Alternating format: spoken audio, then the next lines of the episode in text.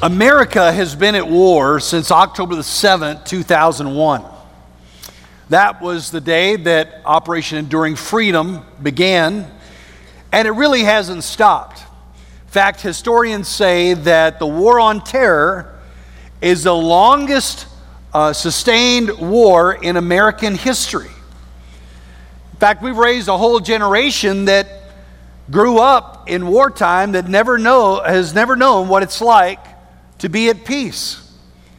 And as a result of that war initiative, several organizations have begun. You have the ATF, you have Homeland Security, even the way we do Air Marshals Day aren't anything like what we did before 9 11. All these organizations operate almost unseen from the average American, but they are there to prevent future attacks and to keep us safe. And because of these brave men and women, we don't face more and more attacks that are certainly schemed against us. We see uh, soldiers fighting on the battlefield in Afghanistan. Every once in a while, you'll see on the news a casket draped in a flag. And you might say to yourself, boy, it would be terrible to be over there. Boy, it's really hard to be over there. We may hear of terror plots, even in the United States, but for the most part, most Americans act as if there's not a battle going on. Most Americans kind of go on about their day as if we're at peacetime when we're really at wartime. Now, the same thing is true spiritually. There is a spiritual attack happening right now. There's a spiritual battle happening right now. That's what the whole unseen series has been all about about spiritual warfare. We have an enemy that's rebelled against our God, that has plots and, and methods and strategies against you, and there are unseen forces, angelic forces uh, intervening for our uh, protection. And we look at Christians on, in overseas and we, we see uh, the persecuted church in China, the persecuted Iraq. We see a place over there. We go, man, it'd be really hard to be a Christian over there. And we see some evil around us. But for the most part, most Christians act as if we're at peacetime when we're at wartime.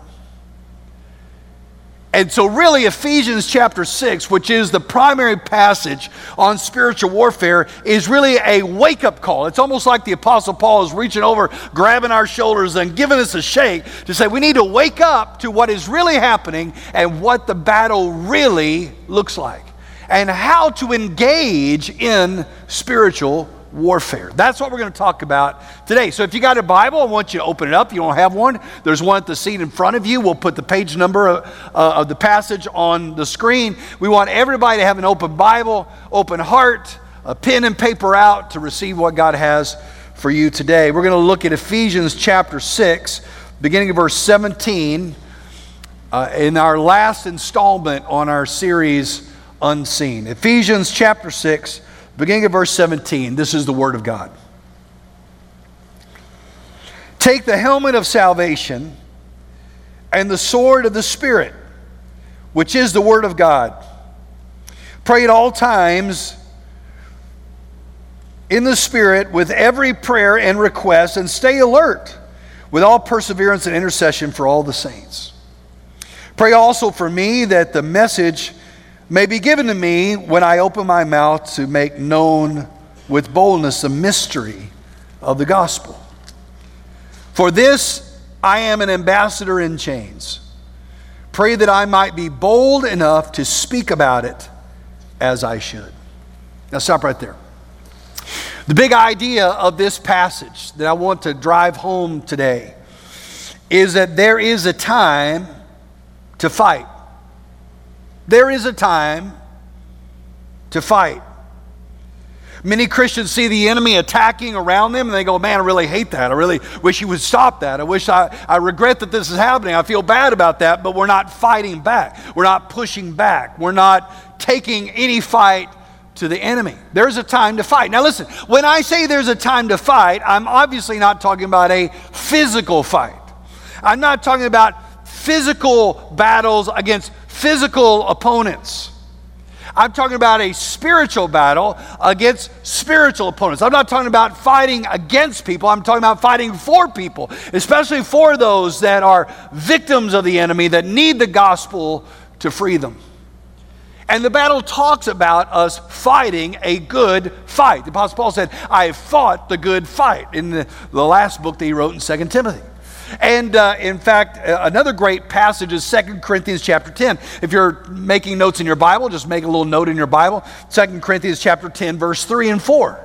This is what he says For although we live in the flesh, we do not wage war according to the flesh says the weapons of our warfare are not of the flesh, but are powerful through God for the demolition of strongholds. We demolish arguments and every proud thing that is raised up against the knowledge of God, and we take every thought captive to obey Christ. Now, I want you to notice the battle language. He talks about war and, and demolition and taking things captive. That's all warfare analogy, that's all warfare talk. And what Paul is telling us here is that we are engaged in a battle. Listen, the Christian life is not a passive life. The Christian life is not a passive life.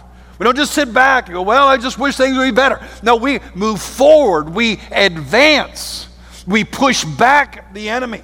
That's what the church has always been about advancing the kingdom of God, not just holding the ground. Now, so listen. Uh, last week we talked about spiritual warfare on the defensive side. We talked about our defensive gear. Remember, we talked about the armor of God that protects us against spiritual attacks. Today, we're talking about our offensive front. How do we move forward? How do we engage the enemy in spiritual warfare? All right, that's what we're talking about today. And what you're going to learn is that there are two major weapons that God has put in your hands for fighting back two major weapons that you should engage in spiritual warfare in every day, all right? So I'm going to give them to you. There probably are more weapons in other places in the Bible. I'm just going to stick with these two. They're plenty for us today, all right? So here's the first thing you should do in engaging in battle, and that is to pick up your sword. Pick up your sword. Pick up your sword. Look at verse 17. He says, Take the helmet of salvation. We talked about that last week and the sword of the Spirit, which is the Word of God. Now, I want you to circle the phrase sword of the Spirit. When I was uh, younger in the faith, I used to picture the sword of the Spirit. And I pictured it like a, a big, for those of you all have been around a while, a kind of a Conan the Barbarian kind of sword. You know what I'm talking about? Just this big, massive sword that you just swing, you know, and, and that's the sword of the Spirit. Maybe something you saw out of Lord of the Rings, okay? Some big sword. But actually, the word sword in this passage doesn't mean big sword. The word Machaira there in the Greek means a short sword, something kind of like this. Now, I got your attention right now, don't I? Man, I should carry a sword with me every Sunday, you know, just, just make sure I got your eye on me. Here we go. Sword is very, so this is, this is very similar to what a Roman soldier would carry. He would carry it uh, uh, with a sheath on his side. This was what he trained with. Uh, but Roman soldiers would train with how to use their sword. This short sword wasn't built for big swinging, it was built for strategic warfare. It was how to fight and how to use it skillfully, strategically, almost surgically to defeat your enemy. That's what the short sword is like. Sometimes they put the sheath on their back and they would pull it over their shoulders. But this was the primary weapon of the Roman soldier. And, and this is what Paul is referring to. He said there is a short sword that's supposed to use, be used strategically. And this short sword, what is this sword of the Spirit? What is it? What is it? He tells us in the passage. Take the sword of the Spirit, which is the what? Word of God. All right? So the Word of God uh, is a reference to the scriptures. Now, how, in the, how is the Bible the Word of God? You know, there are several uh, places in the Bible where uh, scriptures are referred to as a sword. Uh, one of the most prominent one is, is in Hebrews chapter 4, verse 12. This is what it says For the Word of God is living and active and sharper than a double edged sword, penetrating as far as to the separation of soul and spirit, joints and marrow. It, it's able to judge the thoughts and the intentions of the heart. In other words, this, the Bible is like a sword. The Bible's like the sword in that it's able to cut through a lot of stuff and get right to the, your intentions and your heart and your thoughts It exposes our need for God, it exposes our need for a Savior, it cuts to the point. You know, I, I remember. Uh, in the book of Acts, Acts chapter 2, when Peter, one of the inner circle of Jesus, he was preaching about Jesus, and there was this crowd listening. And it says, when he to- told them the gospel, it says literally, these are the words, they were cut to the heart. what does that mean? I mean, it just cuts him. Have you ever had that? Like somebody said something, you go, oh, that just cut me right to the heart. Or that just went right to what I needed to hear, exposed something about me. That's what the Bible's like. Preaching the word, sometimes it cuts to the heart. And so many times the Bible is called the sword. Now, here's what I want you to understand that's different about Hebrews 4, the Word of God is living active, sharper than a double edged sword, and this passage, Ephesians uh, chapter 6, verse 17. The word, follow with me here, I'm trying to be clear, but I, am from West Texas, so it's hard sometimes. Uh, the word, word in the Greek, is not the word logos. That's usually the, the Greek word used for word. It's translated word, logos. We get the word logic from. That is usually the word that's used. That's the word, used in, in Hebrews chapter 4. The word of God is living and active. All right? The word here is not the word logos. The word here is the word rhema. Now, that's a different word. And what it means is a spoken word. A spoken word. Now, I want to put this together. He said, this, Take the sword of the Spirit, which is the Word of God. Take the specific surgical uh, sword and, and speak it out, the spoken Word of God. How do these two go together? Here's how it goes together. When you are under attack spiritually, the way that you fight back, the way that you push back, the way you pull out your offensive weapon is that you take a specific spoken word from, from God's Word and you speak it out against that attack or against that temptation. You take a specific word out of the scripture and you speak it out against that very attack that's coming against you, that temptation, that trouble, that thing that's happening to you. Take a specific passage and speak it out. Specific and spoken. Those are the two things that are in mind here. Now, let me just illustrate how this works. I'm going to give you a biblical illustration and a personal illustration. The first, the biblical illustration. If you go to Luke chapter 4, you'll find Jesus being tempted. Jesus is in the wilderness for 40 days. He hasn't eaten, hasn't had anything to drink. He's being tempted by the evil one.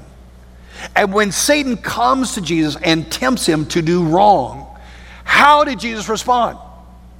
Well, Jesus responded every time by saying the first same three words. He said, It is what? Written. It is written. And then he would quote a passage from the Bible that was specific to that temptation. It is written, man shall not live by bread alone, because he was tempting him uh, to, to turn stone in, into bread. It is written, you shall not uh, uh, test the Lord your God, put the Lord your God to a test. Because Satan was, see what he did? He took a specific passage related to the temptation and he spoke it out. And I tell you what, when I first saw that, I thought, that, I'm seeing something I've never seen before, but this is called using the sword of the Spirit, a specific passage spoken to push back the enemy. Now, let me give you a personal illustration. I, have told you many times before, and, and, and, many of you know this, that uh, Liz and I uh, had triplets that passed away when we were young married. It was a very traumatic experience for us. We long, wanted to have kids for eight years, couldn't, finally did, and uh, the triplets passed away premature labor. And we were devastated. After which, Liz became pregnant again, which we were elated. We were happy about that. But then she started going through preterm labor again. And I, am telling you, it was as if um, this sense of dark fear and foreboding overtook us. I, I, can't really explain it other than it would just be there, there were times when it would just like come on us. We were so afraid that this was going to happen again, so afraid, almost like this sense that something very bad or very evil is coming.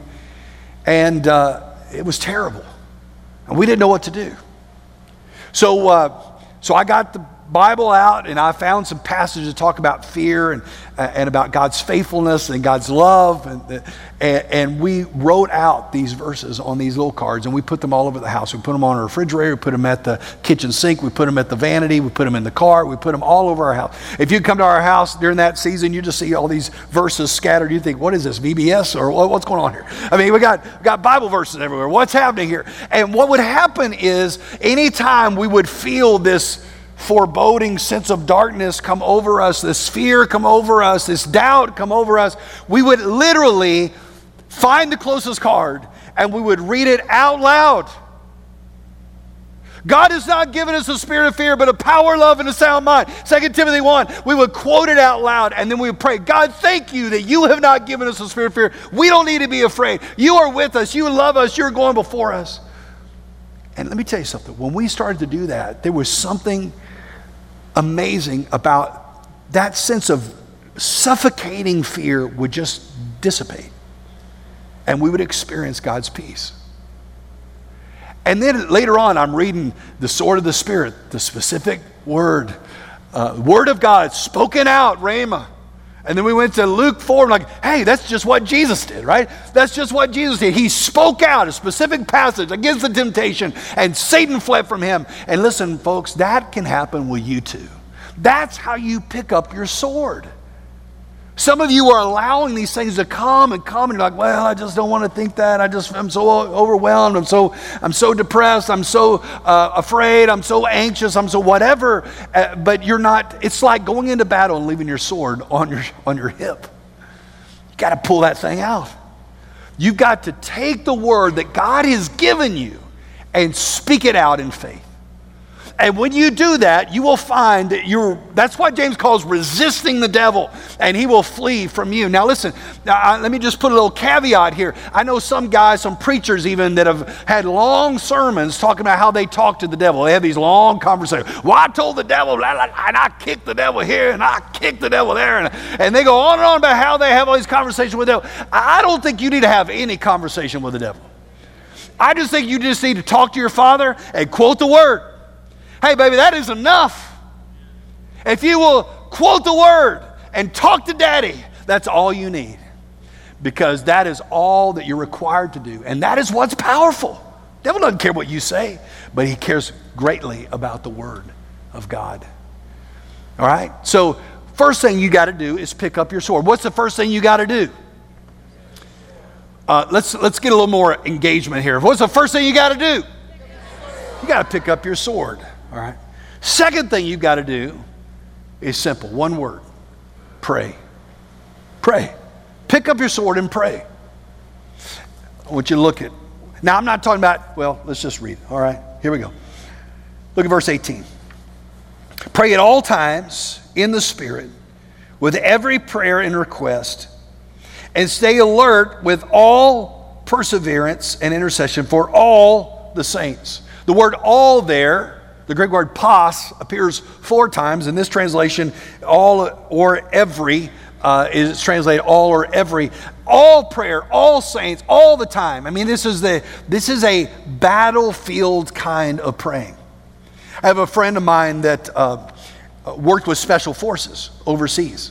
And he would go out and face bad guys all the time. And he's embedded with these special forces. And when they get on the field and they're advancing into enemy territory, they're going into a valley, they're coming over a ridge, they're, they're going to take it to the enemy.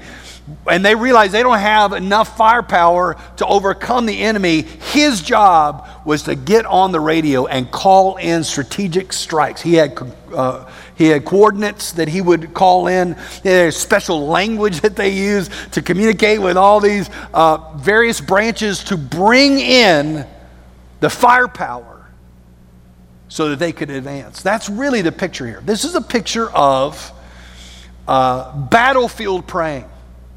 This is a picture of doing battle on your knees. Listen, this is not ordinary praying. Listen, when you, when you see the enemy coming in, When you see hard hearts, when you see addiction, when you see a division in your marriage, when you see your kids being lured away by evil influences, when you see things like this happening, it's not enough to just wring your hands and wish it was different. You've got to do battle. You got to say, enough is enough, and I'm going to fight this fight on my knees. It's time to move forward and not to just shrink back in fear. And this is probably one of the, the greatest calls to arms in Ephesians uh, 6 uh, 18 through 20 a call to arms, a call to prayer. That there's something powerful about the people of God on their knees crying out for God to move. So, what, is, what does this battlefield prayer look like? Let me give you a couple things to write down. This is how you do battlefield prayer. And one is you got to pray constantly. Look at verse 18. He said, Pray at all times. He goes on to say, with all perseverance. That's unrelenting prayer. That's constant prayer. That's relentless prayer. Jesus said in Luke 18, he was, uh, he was giving a story, and he said, uh, he said, There's this widow, and she was offended, and she uh, was treated unjustly. And so she goes to the judge. She asks him for, for help, and the judge won't see her. So she comes back the next day, and then the next day, day after day, week after week, month after month. She keeps begging and begging and begging and begging and begging for the judge to do something. And finally, the judge does because she just wears him down. All right? You ever had like your kids just kind of wear you down? All right, you can have the lollipop at 12 midnight. You know, just enough already. All right, he, he, she just wore him down. And then Jesus says this after that story Will God not bring about justice for his chosen ones who cry out to him day and night? The answer is yes. Will he answer you if you cry out to him day and night? Yes, he will. Constant prayer. Romans 12 12 says that we are continued diligently in prayer. 1 Thessalonians 5 17 says we're to pray without ceasing. The early church in Acts chapter 6, verse 4 said they were constantly in prayer. Listen, if you want a breakthrough, if you want to see Satan defeated, if you want darkness pushed back, that's not going to happen with you wishing. It's going to happen with you praying. And a persistent, relentless battle on your knees in prayer and what happens is many times we, we start off strong, okay? We start off, we're going to pray this through. We're going to pray. And, and, and we start to pray, and we, we maybe get a week into it, and then we're like, well, I don't see God's done anything. God, it's been, it's been a whole week, God, and you haven't done anything. So we quit.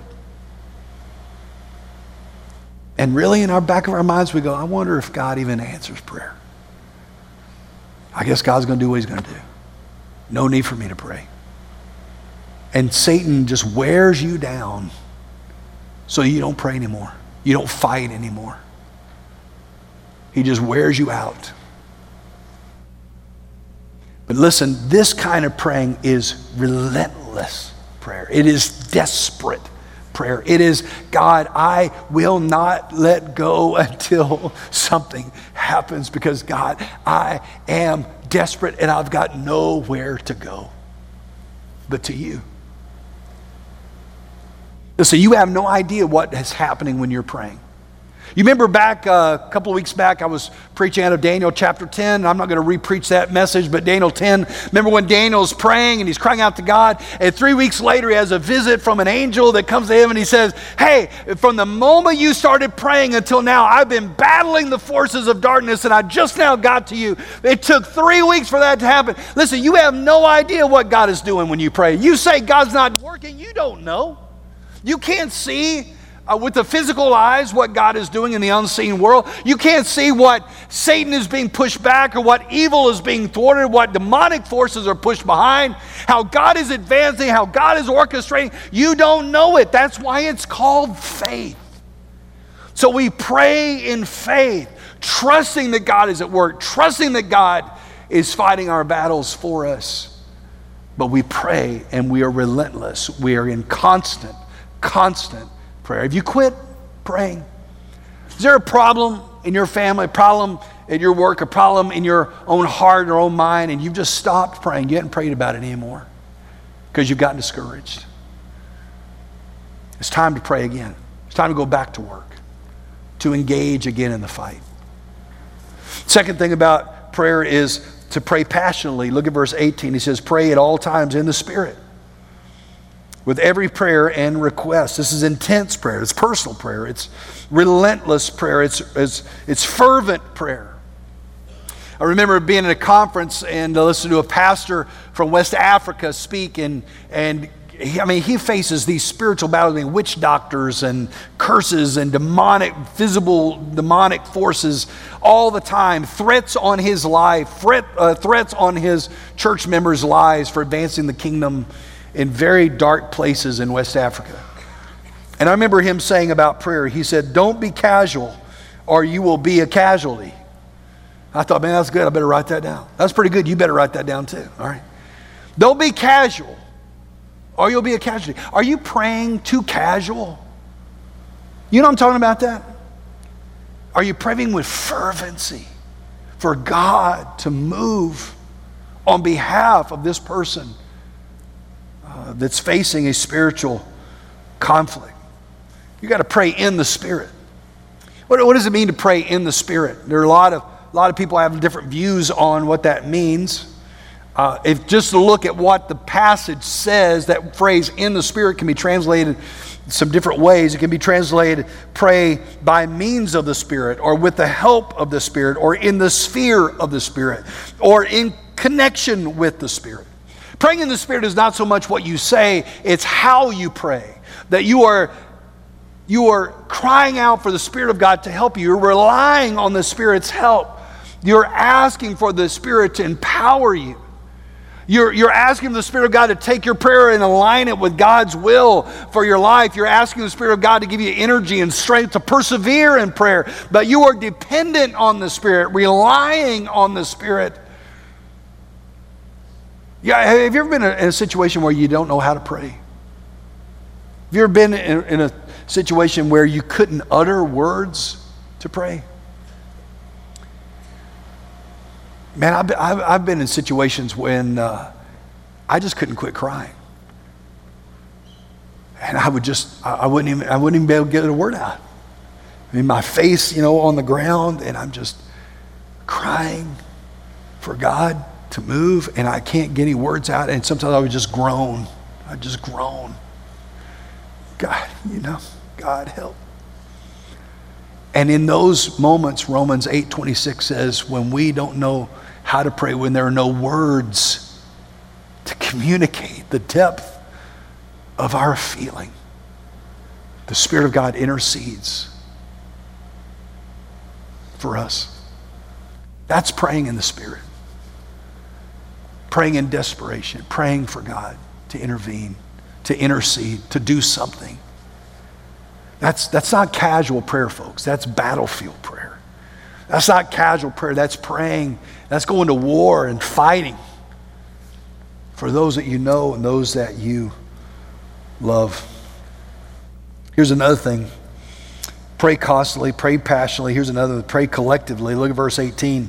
He, he said, Stay alert with all perseverance and intercession for all the saints.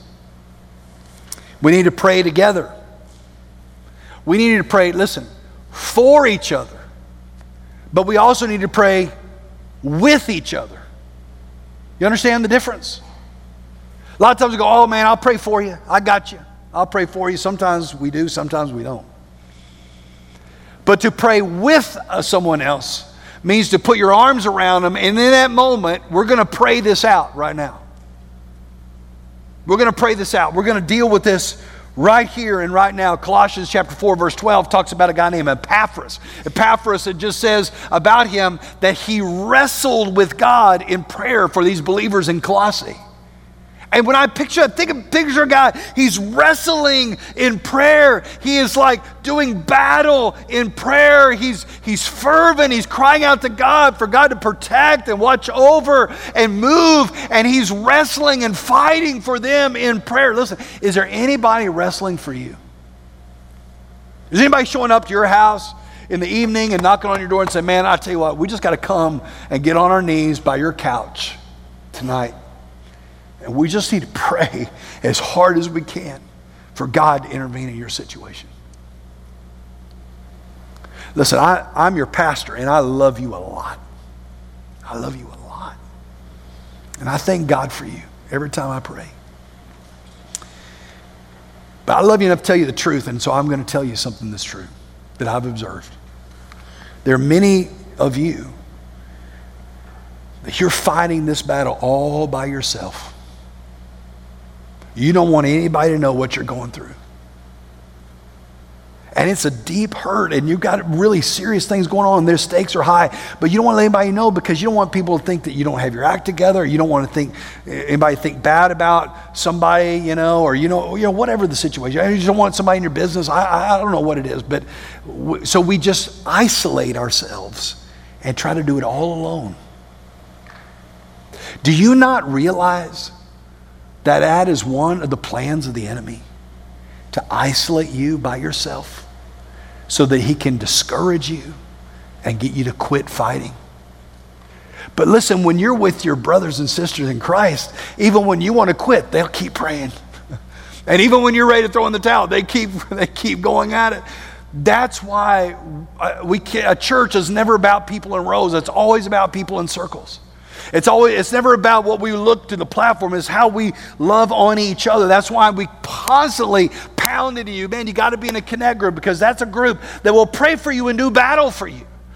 That's why we come together as a church and we pray. That's why, as a staff, we pray for you. And we have many people that come to our, church, our, our, staff prayer time and they say, Man, I got a marriage issue, I got a job issue, I got a sickness issue. And we will gather around them and we will do battle on our knees for them. And let me tell you what, it is a beautiful thing to watch when God's people go to battle for each other in prayer. What's holding you back? From having people in your living room this week and say, man, we just got to do some battle. We just got to pray this through. We just got to keep praying. And by the way, this isn't everybody praying one prayer, go around the circle, then we eat, you know, dessert and leave.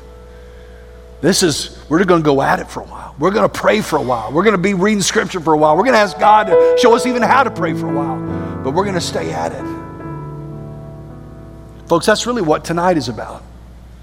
The night of worship when we come to worship God, and we come with our worship, and we come with our prayer, and we come with the spoken word of God, we are ready to do battle, to advance the kingdom of God, to pray over each other, to say, enough is enough.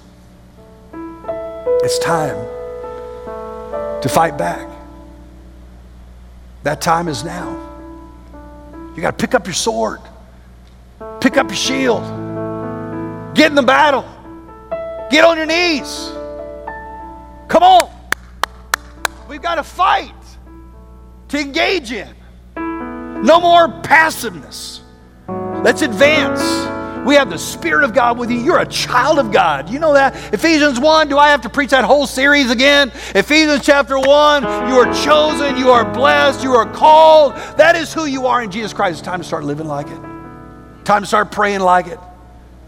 Time to start trusting again. I'll close with this.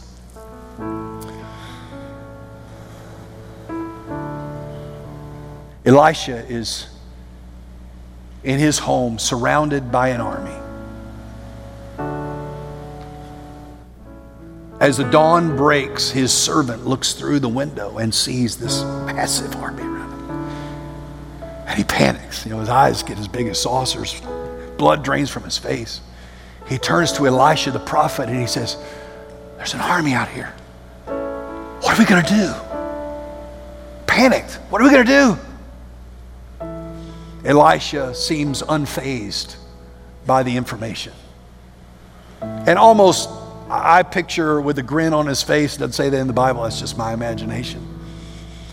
I picture with a grin in his face, he prays a simple prayer. He said, Lord, open his eyes to see.